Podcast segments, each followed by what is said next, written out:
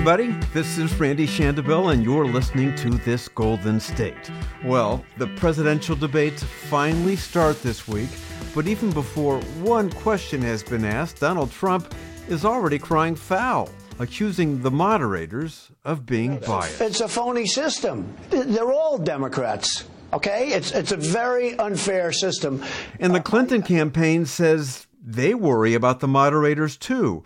Worry that Lester Holt this week and Martha Raddatz, Sanderson Cooper, and Chris Wallace next month worry that they'll all hold Hillary Clinton to a higher standard than they do Trump simply because she has more political experience. Bottom line, don't be surprised if more people second guess the moderators than they do the candidates. They're going to get criticized. You know, Jesus Christ could moderate this debate, and people wouldn't like the fact that, you know, he has a beard. That was Mark Barabak, political reporter for the Los Angeles Times. So I think probably one of the worst jobs in the world right now is moderator for the presidential debates. It's thankless, and people are going to jump on you no matter what. Number and that one. was Debra Saunders, a conservative columnist for the San Francisco Chronicle. Barabak and Saunders are two of nine great political reporters you'll hear from today who will tell you in quick fashion what their first debate question would be for Donald Trump, what their first question would be for Hillary Clinton. Most all of us, me included, have moderated political debates before or been part of debate panels. First, a bit of business. Follow this Golden State and rate us on iTunes. Also, send any thought you have to my email, shandobil at shandobil.com. That's S H A N D O B I L. I don't envy those people at all. Okay, in addition to Debra Saunders and Mark Barabak, today you'll hear from Dan Morain, a political columnist and editorial writer for the Sacramento Bee, Carla Marinucci, who writes Politico's California Playbook, Marc Sandalow, a political analyst for Hearst Television and KCBS Radio based in Washington, D.C., Doug Sovern, political reporter for KCBS in San Francisco, Hank Plante, a political analyst for a Palm Springs NBC affiliate and part of the Desert Sun's editorial board, Kevin Riggs, longtime political reporter for KCRA in Sacramento, who now works for Randle Communications, and John Myers, the LA Times Sacramento bureau chief. What would your first question be for Hillary Clinton? 62% of the people in the latest poll in America don't trust you. They think you are untrustworthy. What do you say to those people to change their mind? What can you say specifically that acknowledges how they feel about you. And don't just say they're wrong. Tell us what you can do differently. I mean, because I feel like at the end of the day, trust is her biggest problem. It sure is. You know, a different way to phrase that same thing is how could you lead people who don't trust you? Yeah. Yeah. Yeah. That might be something to talk about right off the get go because that, that hangs over the entire event for Hillary Clinton is the issue of trust. So, your first question for Donald Trump would be what? uh, you know, something to the effect of Mr. Trump, you have been a public figure for decades, and you have said a lot of things in a lot of roles to be controversial, to get attention. My question is Is there anything that you have said that you would like tonight to tell the American people you were wrong, that you lied about, that you were just doing for a show? This is your opportunity. Now, set the record straight. Is there anything that you have said that you would like to take back? Hank Plante from the Desert Sun. My first question for Hillary Clinton would be You've been on the national scene for almost 30 years.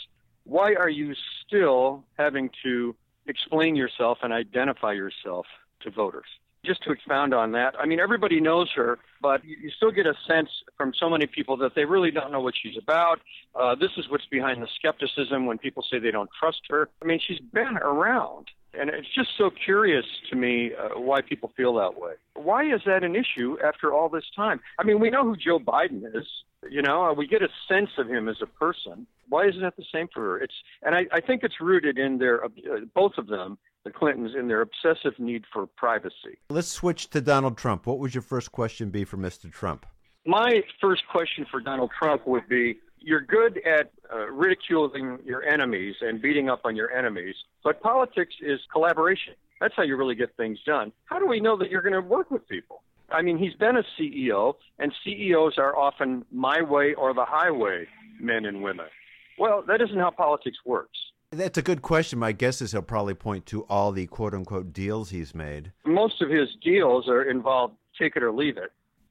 uh, and if you don't, if, if you don't, we'll declare bankruptcy and walk away, which he did, I think, six times. So, I mean, if that's if that's deal making, I don't know. This is going to be a debate like we've never seen before, and I think it will get an audience like we've never seen before. But I, th- I think the stakes are higher in this one uh, than anything we've seen in a long time. So for a lot of reasons, this is going to be must must watch TV. Know? Politico's Carla Marinucci. For Hillary Clinton, my question would be. Secretary Clinton, after decades in the public eye and in public service, polls are showing that most Americans view Donald Trump as more honest and trustworthy than you and you know you've made the case that your high profile roles as first lady as senator secretary of state have subjected you to more scrutiny but shouldn't you by now have earned the public trust far more than mr trump? And what mistakes have you made that you believe account for this huge trust gap? I think that's a great question. Uh, something that i've been thinking kind of along similar lines is shouldn't you have learned your lesson by now you keep making you keep making the same not not the exact same mistake, but thematically it it, it all com- comes under the umbrella of secretiveness and evasiveness and hiding things, and it just reinforces that whole notion of people not trusting you. Exactly. She keeps making the same mistake, even as recently as this month. Yeah, and I think that is uh, that is the central issue facing her as she goes into this debate. Why doesn't America believe in you or trust in you at this point? Donald Trump, what would your first question be for him? He has told voters the reason that he's going to be the first presidential candidate in decades not to release his taxes is because he's undergoing a government audit. So I think the question is, Mr. Trump, you know, you've assured Americans that you are under audit, and that in the case of your wife's immigration to the United States, that she fulfilled all legal requirements also related to work visas and legal residency. In both cases, you have yet to produce any official government documentation that will confirm your claims about both the audit and your wife's immigration status. Will you pledge to the American people tonight that you will release the official IRS notice of your audit and your wife's full and complete immigration documents in the interest of full transparency. And if not, why should we not assume you're hiding something? That's my that's the question I want to hear. Where are the documents? Where are the documents? Well, that's a great question that leads to if he's evasive on that. You know, for 5 years you pushed President Obama to produce his birth certificate and you said he was hiding something, yet you won't show these documents? And they're readily available. They're more recent. They're right now. Come yeah, on. Yeah, exactly. And believe me, if he doesn't get asked that question, I think America is going to be disappointed. I think that is really the number one question. Here's Doug Sovern from KCBS. My first question for Donald Trump would be We've never had a president who didn't have prior political or military experience of some sort. We've never even had a nominee, major party nominee, without that. You are running on your record as a businessman a record that is checkered with bankruptcies and fraud allegations and harebrained schemes and crass maneuvers that always put you first over anyone else, uh, certainly over the public good. What in the world, if that's not too loaded, qualifies you to be president of the United States? That would be my first question for Donald Trump. A gentle, friendly beginning. Your first question for Hillary Clinton would be? I would say uh, you, you have said many times that your vote to go to war in Iraq was a mistake. Using a personal server for State Department email was a mistake. You've made other mistakes that you own up to and say it was a mistake. I wouldn't do it again. Yet you keep you have a pattern of repeating mistakes or making similar mistakes of judgment where you don't see the long view. You make a short-sighted decision and then you come to regret it. What assurances can you give the American people, or why shouldn't they doubt that you might make similar mistakes again as president? Here's Kevin Riggs. For Donald Trump, my question would be You've made some startling comments about the value of NATO, about your admiration for Vladimir Putin. You've made controversial remarks about Muslims, Mexicans, women. Why should voters, as well as overseas allies, believe that you have the temperament to govern effectively? For Hillary Clinton, I would ask you have a lengthy resume of public service, you have a long record, but your style consistently raises questions in voters' minds, as measured in polls, about whether you are trustworthy, about whether you're obsessed with secrecy. Goes beyond use of a private email server. Former staffers have talked about your need to control. Can you change your work style to create more trust with government insiders as well as the public? And what if her answer is yes? Once again, the LA Times, Mark Barabak. Your first question for Hillary Clinton. I would say, Madam Secretary, Americans have made it very clear this election season that our abiding disgust with Washington and the political status quo, which in many ways you have come to embody, having been a part of that political culture in various roles for over a generation. If you're elected president, why should anyone believe that things will be any different four years from now? Boy, that's a good question. Well, thanks. Okay, your first question for Donald Trump. Mr. Trump, you have lied repeatedly throughout this campaign, blatantly, brazenly on matters as small as the size of your crowd and as significant as the legitimacy of the nation's first black president. Given that, why should anyone trust anything you say? I have a hunch that he'd say you're unfair.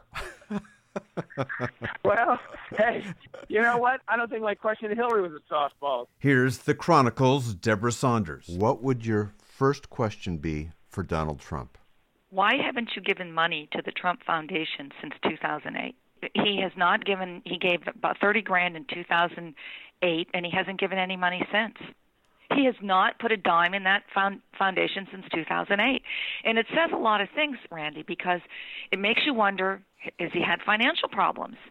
And for somebody who always likes to tout himself as a guy who loves to give to charity and always ready to write a check for a good cause, he really has barely given any money to charity since 2008.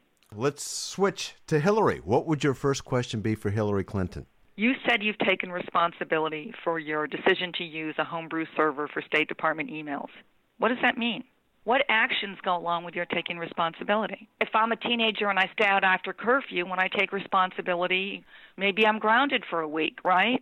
But you know, what change in behavior have we seen that that shows that she is sincere in her taking responsibility. Like the other reporters we talked to, Hearst's Marc Sandalow wanted to ask Clinton a question about character and honesty. Secretary Clinton, you, you've been the subject of many investigations dating back for decades, including one in which you and your husband's financial dealings back in Arkansas, which ultimately led to embarrassing revelations about your husband and extramarital affairs in the Oval Office and, and his impeachment.